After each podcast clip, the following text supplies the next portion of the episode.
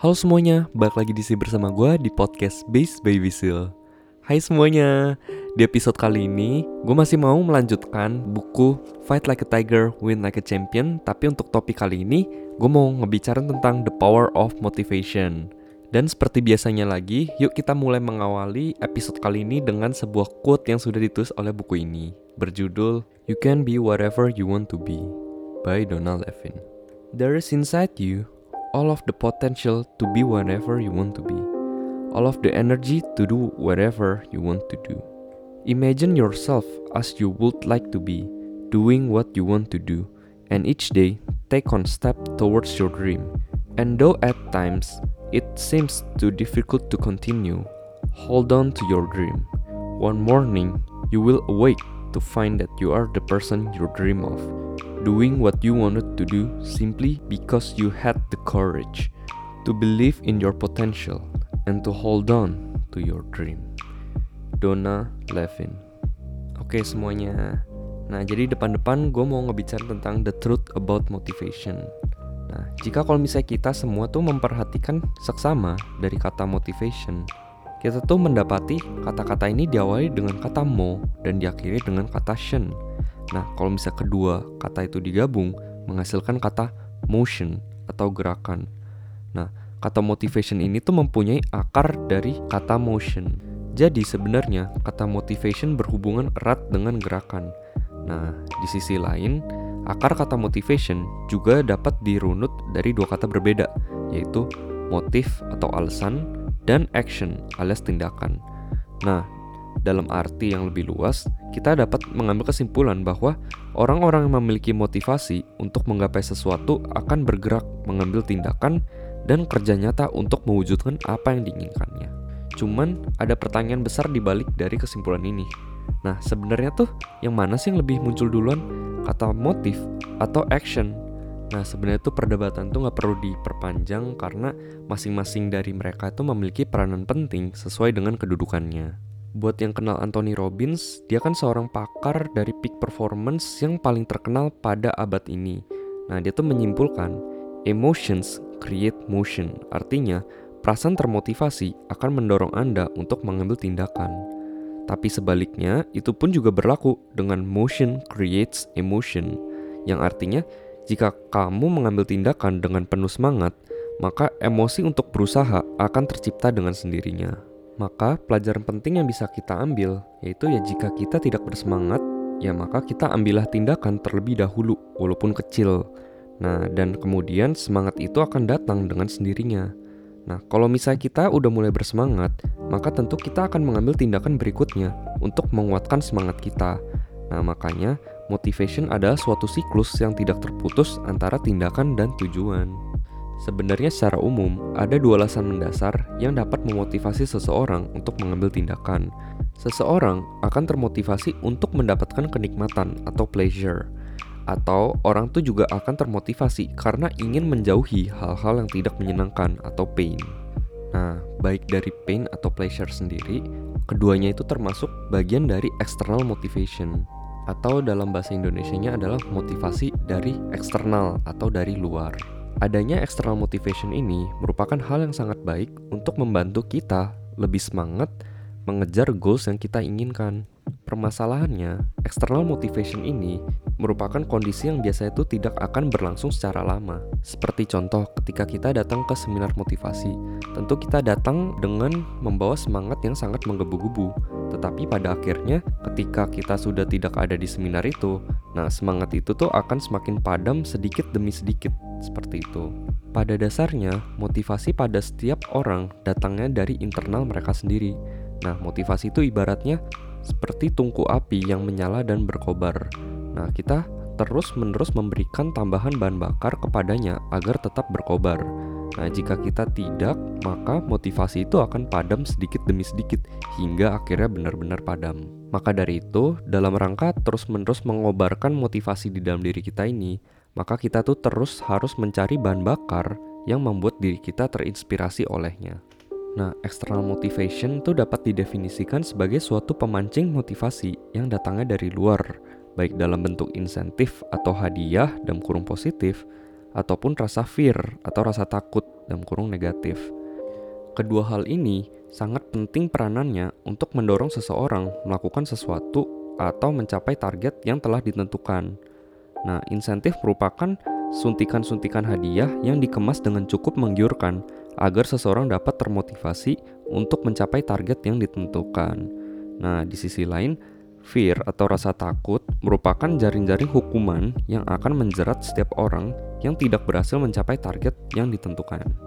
Perlu diingat, setiap pengaruh yang datangnya dari luar intinya selalu bersifat sementara. Motivasi yang paling bertahan lama adalah motivasi yang datangnya dari dalam diri kita sendiri. Kenapa? Karena kita memiliki alasan yang kuat mengapa kita ingin melakukan sesuatu itu. Insentif motivation sering kali sangat efektif jika diterapkan dalam suatu periode tertentu untuk mendorong seseorang agar berubah. Pada contohnya, itu mengapa sebuah divisi sales dalam sebuah perusahaan cenderung sering mengadakan sales competition. Hal ini berdampak sangat dahsyat kalau misalnya memang dilakukan dalam suatu periode yang pendek. Kenapa? Kalau misalnya dilakukan dalam rentang waktu yang panjang, esensi perlombaan ini akan menjadi buyar. Karena dalam jangka waktu pendek, kita dapat terus menciptakan sales competition lain dengan jenis hadiah yang berbeda dan lebih menarik. Pada dasarnya, setelah mendapatkan apa yang dikejar sebelumnya, tentu para tenaga penjual ya menantikan hadiah yang lebih menarik dan lebih mahal dari periode sebelumnya. Nah, sesuatu yang kurang dari tahun lalu tentu akan menyurutkan motivasi mereka. Nah, hal ini perlu diingat bahwa setelah mencapai apa yang diinginkan, cenderung seseorang akan berhenti untuk menikmati apa yang mereka dapati. Di sisi lain, ada sebuah cerita dari acara Believe It or Not. Nah, itu di sebuah stasiun televisi swasta beberapa waktu yang lalu ada episode yang menceritakan tentang seorang pelatih renang untuk kelompok usia 10 sampai 12 tahun sedang berusaha menemukan cara yang paling efektif agar pemenang renang ini mampu memecahkan rekornya. Nah, setelah beberapa bulan diperhatikan, tidak ada kemajuan atau kemauan yang berapi-api untuk mendapatkan prestasi yang maksimal dan cenderung mereka sendiri cepat puas sehingga prestasi tersebut tidak maju-maju. Nah, pelatih tersebut kemudian memikirkan sebuah solusi agar perenangnya mampu memecahkan rekornya masing-masing. Akhirnya, dia memikirkan suatu solusi yang dianggap menantang, tetapi sangat beresiko yang menyeramkan. Nah, dia malah menyewa seekor buaya muda yang panjangnya kurang dari 1 meter untuk memotivasi para perenangnya. Nah, sebelumnya pelatih tersebut udah bosen memakai janji-janji hadiah atau insentif untuk memecahkan rekor sebelumnya. Namun, tidak ada hukuman bagi mereka yang tidak dapat mencapainya. Nah, akhirnya pemecahan prestasi sangat jarang terjadi. Nah, strategi tersebut dibalik dengan memberikan perlawanan hukuman bagi mereka yang selalu tampil di bawah prestasi mereka. Begitu fluid dibunyikan, Terlihat seluruh perenang berenang sekuat tenaga, bahkan terlihat beberapa perenang yang mengambil napas dengan sangat jarang karena ketakutan yang begitu mencekam. Nah, sangat terlihat kepanikan ketika mereka berada di dalam kolam. Masing-masing perenang berusaha mencapai ujung kolam secepatnya. Dan begitu tiba sampai di ujung kolam, mereka secepat kilat langsung loncat keluar dari kolam. Hasilnya, ya semua perenang memecahkan rekornya mereka sendiri. Wow, believe it or not. Cuman ya inilah salah satu anekdot tentang fear motivation. Seringkali fear motivation seakan-akan obat yang sangat manjur untuk memaksa kita mengerahkan segala kekuatan yang kita bahkan tidak terpikirkan sebelumnya. Alangkah baiknya apabila motivasi untuk berjuang bukan hanya pada saat ketakutan mencekam. Kita juga dapat menemukan jenis motivasi lain yang jauh lebih menyenangkan untuk dicapai.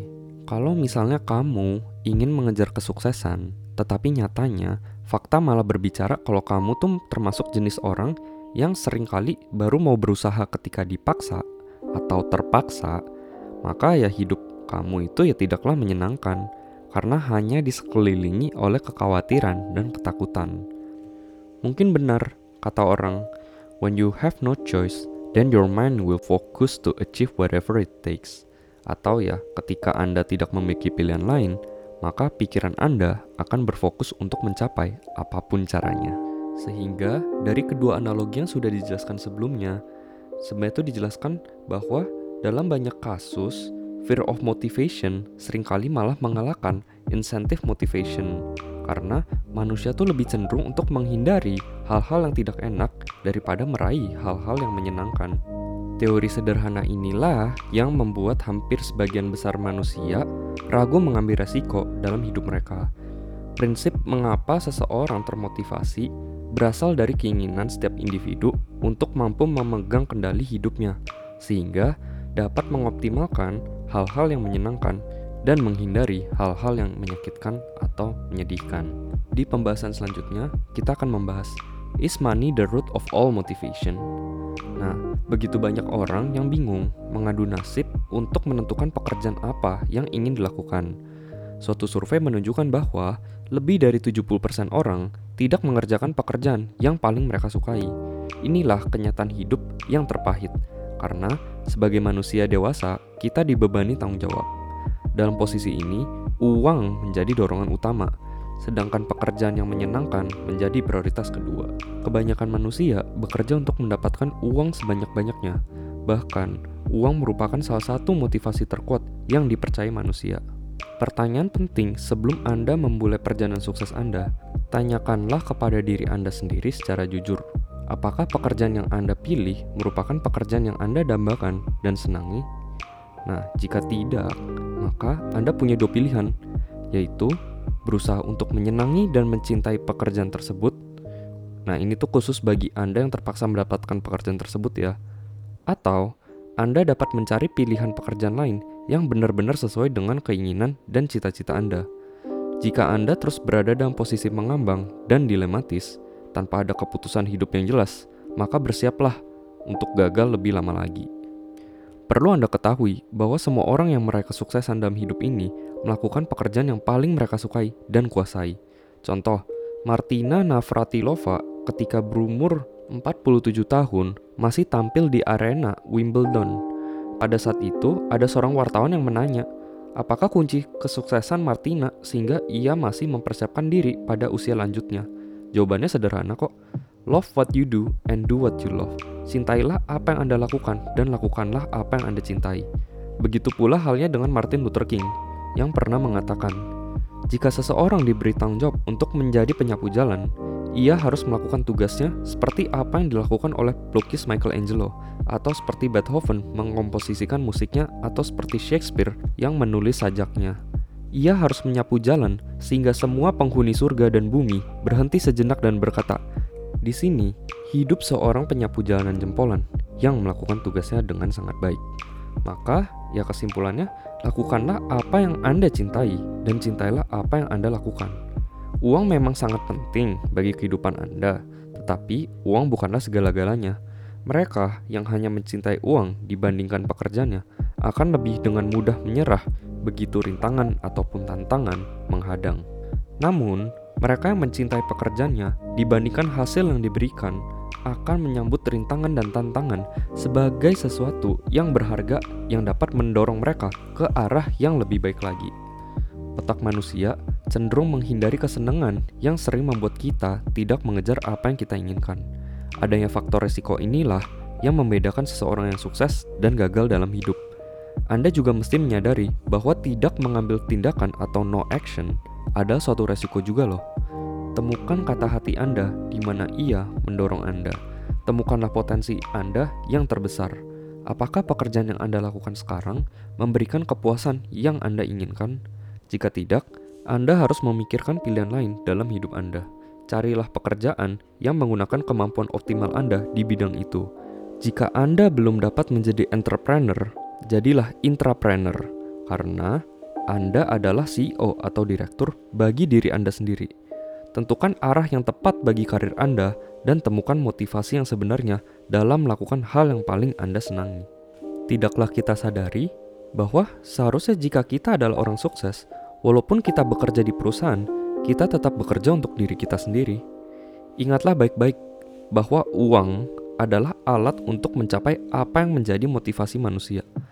Hal fundamental yang diinginkan manusia adalah kontrol atau kebutuhan untuk memegang kendali hidupnya, love atau kasih sayang dari orang sekitarnya, recognition atau penghargaan dari orang lain. advancement atau keinginan untuk menjadi lebih baik lagi, challenge atau tantangan agar hidup mempunyai arti lebih baik, responsibility atau tanggung jawab, dan yang terakhir adalah excellence atau keinginan untuk melakukan yang terbaik. Membahas self motivation, ada sebuah legenda kuno yang menceritakan bahwa pada suatu waktu manusia telah memiliki segala pengetahuan yang dimiliki oleh para dewa.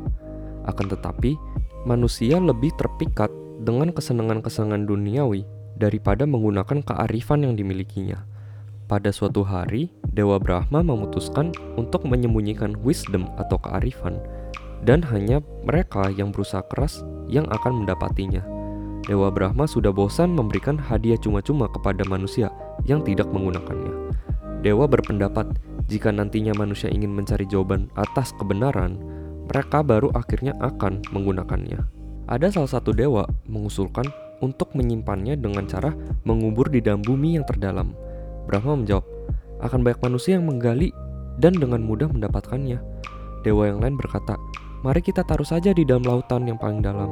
Brahma kembali menolak dan berkata, manusia dengan mudah akan menyelam dan pada suatu saat akan menemukannya. Dewa ketiga berkata, Mari kita taruh saja di atas puncak gunung yang tertinggi. Sekali lagi, Dewa Brahma menjawab, Tidak, manusia akan memanjatnya. Setelah berpikir sejenak, Brahma yang bijaksana berkata, Saya mempunyai tempat yang paling cocok. Mari kita sembunyikan saja di dalam hati mereka yang paling dalam. Mereka tidak akan menyangka kita meletakkannya di sana. Cerita ini sama dengan inner motivation. Banyak peserta seminar motivasi yang begitu ingin menemukan motivasi-motivasi dari luar yang dapat mengangkat semangat mereka. Padahal, motivasi setiap orang berasal dari dalam diri mereka. Motivasi dari luar atau eksternal hanya mampu memberikan motivasi sesaat. Jika tidak dipupuk, diulang terus-menerus, dan mencari hubungan motivasi tersebut dengan keinginan terdalam kita, tentunya motivasi itu akan redup dengan sendirinya. Oke, kita lanjut ke tentang the power of desire. Inti dari segala tindakan dan keinginan berasal dari suatu tombol yang berlabel desire atau keinginan yang menggebu-gebu. Desire adalah tombol yang mendorong seseorang untuk mengejar apa yang ada di dalam pikirannya atau mindnya dan juga di dalam hatinya atau heartnya untuk menjadi kenyataan. Ketahuilah bahwa sukses adalah suatu pilihan. Jika kita memiliki alasan-alasan yang kuat atau desire-desire yang kuat, Tentunya, tidak ada hal yang tidak dapat kita capai. Begitunya kita memiliki alasan yang sangat kuat, kita akan memutar otak kita untuk memikirkan bagaimana cara mencapainya. Seringkali, orang yang memiliki desire tidak peduli dengan batasan-batasan yang dibuat oleh sebagian besar manusia. Ia akan cenderung berusaha untuk melewati batasan-batasan tersebut. Bahkan, terkadang mereka percaya bahwa sebenarnya tidak ada batasan real di dalam hidup manusia semuanya adalah batasan semu dan sementara dan dapat dilampaui oleh intelligence ignorance adalah kemampuan seseorang untuk memaksakan diri melakukan sesuatu demi mencapai prestasi tertentu. Padahal, menurut kebanyakan orang tersebut adalah mustahil. Berhubung orang ini tidak mengetahui kesepakatan kebanyakan orang tentang batasan tersebut, ia akan tetap memaksakan diri untuk melakukannya. Akhirnya, ia mampu mencapai prestasi tersebut yang menurut ukuran manusia itu adalah mustahil. Keinginan inilah yang membedakan antara seseorang yang biasa dengan seseorang yang juara sejati. Goal saja tidak cukup untuk bisa mencapai suatu target tertentu. Diperlukan lebih dari itu. Diperlukan desire untuk mewujudkan goals tersebut.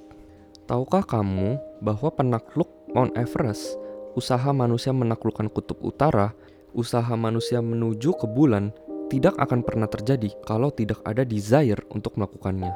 Apa pun yang menjadi imajinasi dan mimpi seseorang, jika difokuskan untuk dilaksanakan, akan menjadi prestasi yang luar biasa. Pada bagian sebelumnya, sudah dijelaskan dengan mendalam bahwa attitude adalah cara pandang, dan cara pandang ini dapat diubah. Attitude berhubungan dengan cara pikir seseorang atau mindset seseorang, tetapi desire adalah keinginan yang merupakan faktor bawaan lahir unik Anda yang sebenarnya, dan Anda harus menemukan untuk dapat meraih sukses dengan lebih mudah, cepat, dan menyenangkan. Jika Anda ingin mencapai tingkat yang optimal, kejarlah desire Anda. Desire dapat digambarkan sebagai talent atau bakat atau talenta. Sebagai contoh, Michael Jordan dilahirkan dengan suatu talenta untuk menjadi seorang pemain basket. Apa pun yang berusaha dilakukan oleh Jordan, baik dia berusaha menjadi entrepreneur ataupun pemain baseball, dia tidak dapat mencapai prestasi yang paling optimal selain di bidang basket. Walaupun desire merupakan talenta yang terpendam, Anda tidak begitu saja dapat mendapatkan hasil yang dahsyat darinya. Anda tetap harus bekerja keras untuk tanda petik mengeluarkan talenta tersebut. Jika Jordan tidak berlatih dan bermain basket pada waktu usia mudanya, ya tentu dia tidak akan mencapai prestasi yang optimal. Pastikan bahwa Anda melakukan apa yang merupakan hasrat Anda yang terdalam. Jika tidak, berarti Anda belum mengoptimalkan talenta Anda. Jack Suffold, penulis buku DNA for Success, menantang para trainer dunia bahwa goal setting hanyalah alat belaka. Tanpa desire, anda tidak mungkin mendapatkan hasil yang terbaik dari dalam diri Anda. Jack tidak percaya bahwa dengan menuliskan apa yang Anda inginkan, Anda akan mendapatkannya. Jack menekankan bahwa keinginan dari dalam hati inilah yang sebenarnya kita perlukan. Jika Anda melihat banyak orang sukses menjadi sukses tanpa menuliskan apa yang dia inginkan, ini merupakan bukti bahwa di dalam cetak biru pikirannya sudah ada keinginan untuk mewujudkan impiannya. Goal setting hanyalah alat bantu untuk mewujudkan apa yang hati Anda benar-benar inginkan. Dengan desire, Anda akan mendominasi pikiran, percakapan, dan tindakan Anda setiap hari dengan target yang Anda tuju. Jika Anda memiliki goals, bakarlah goals Anda dengan desire. Bukan hanya cita-cita yang dilukiskan dengan perencanaan yang detail, tetapi harus ada jiwa di balik tulisan itu jiwa tersebut akan timbul setelah Anda memiliki desire. Sesungguhnya, balik lagi, uang adalah hasil dari suatu action. Uang hanyalah hasil akhir. Nah, harus ada action untuk mewujudkan hal-hal yang menjadi desire Anda. Uanglah yang merupakan halangan bagi kebanyakan orang untuk bekerja sesuai dengan desire-nya. Memang tidak dapat dipungkiri bahwa kebanyakan orang menilai kesuksesan dari banyaknya uang yang dimiliki. Karena sesungguhnya sukses tidak semata-mata dinilai dari uang karena sangat banyak orang yang memiliki uang yang berlebihan tetapi belum merasa sukses. Sukses adalah pencapaian tujuan yang Anda inginkan atau desire. Maka dari itu, jika Anda mengerjakan panggilan hati nurani Anda, maka Anda pasti mendapatkan hasil baik berupa uang ataupun kepuasan. Pastikan bahwa Anda tahu apa yang Anda inginkan Desire adalah bagian dari self motivation yang datangnya dari internal dan bukan dari luar atau eksternal. Karena pada dasarnya juara sejati sangat mengetahui apa yang diinginkannya dan fokus untuk mencapainya. Nah, pernah nggak sih kamu melihat sebuah larutan air dan terigu di dalam suatu gelas? Nah, kedua unsur itu kan nggak dapat menyatu.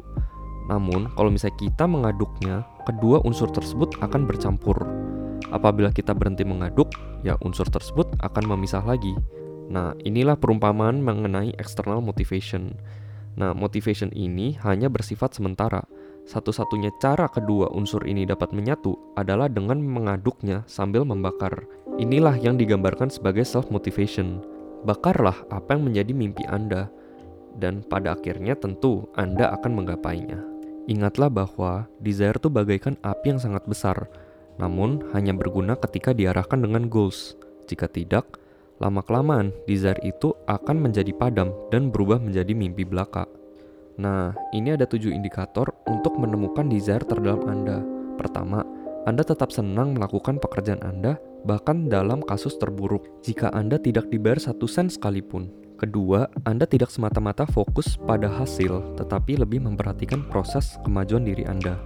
Ketiga, Anda tidak selalu mencari jalan pintas dalam menjalankan tugas Anda, namun Anda mencari jalan yang bahkan kalau perlu, yang tersulit sekalipun untuk meningkatkan hasil yang Anda inginkan.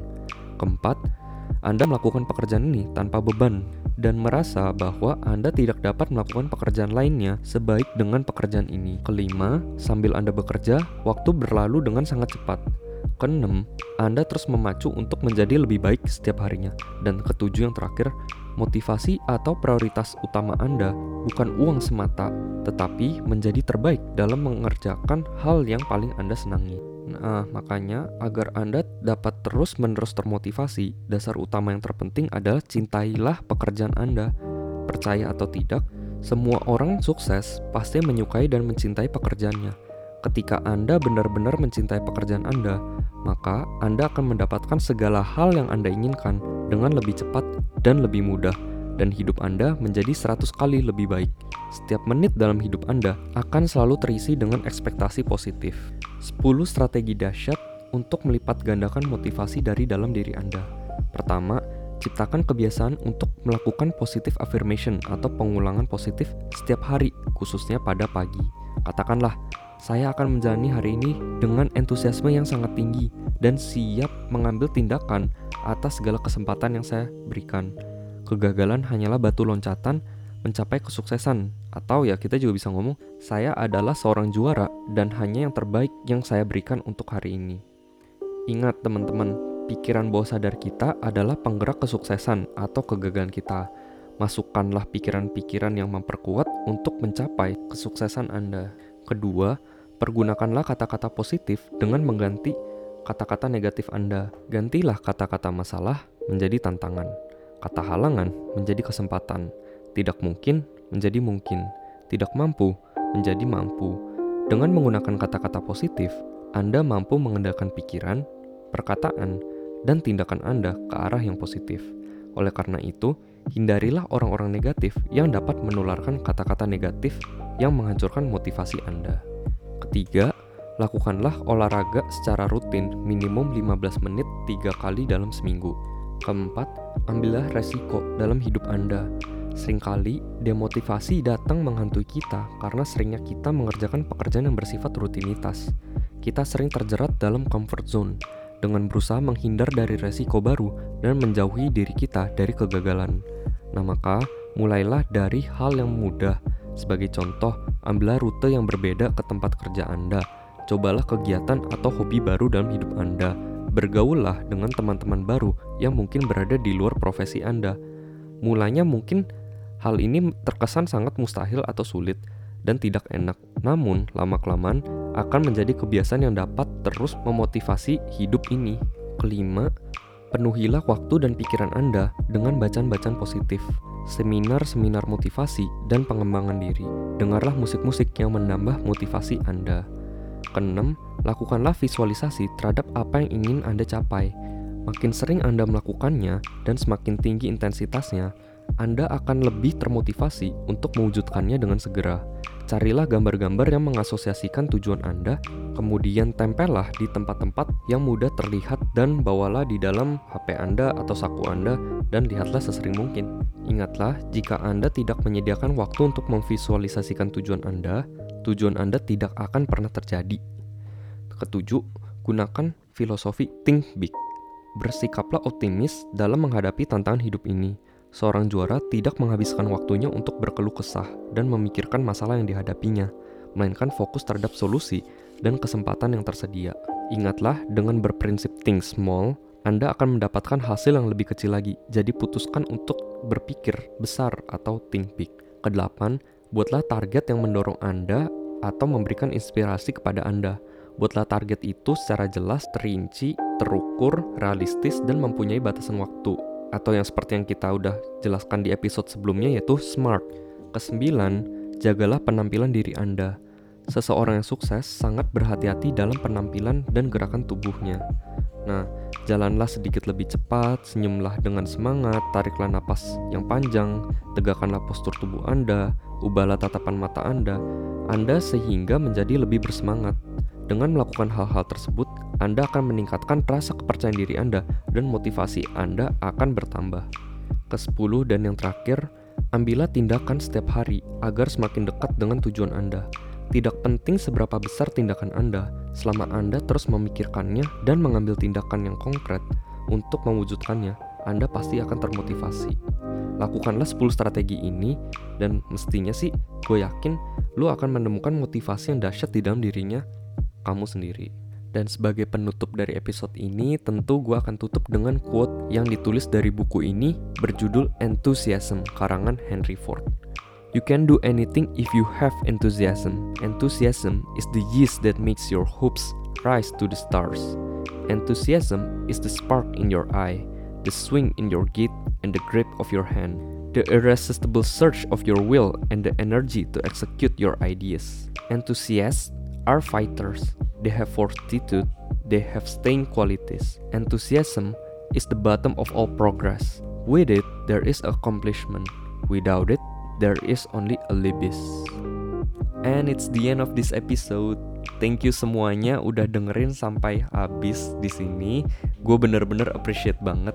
Dan balik lagi, kalau memang lu demen topik seperti ini, jangan lupa untuk subscribe podcast Base by Basil ini. Nah, kalau misalnya lu juga demen dengerin tentang digital marketing, branding, ataupun segala sesuatu yang berhubungan dengan self improvement, jangan lupa follow or subscribe channel-channel gue lain di Instagram, TikTok, LinkedIn, ataupun YouTube. Semuanya atas nama Ronald Basil. Ya udah, thank you semuanya. Gue tutup di sini and see you guys next time. Bye bye.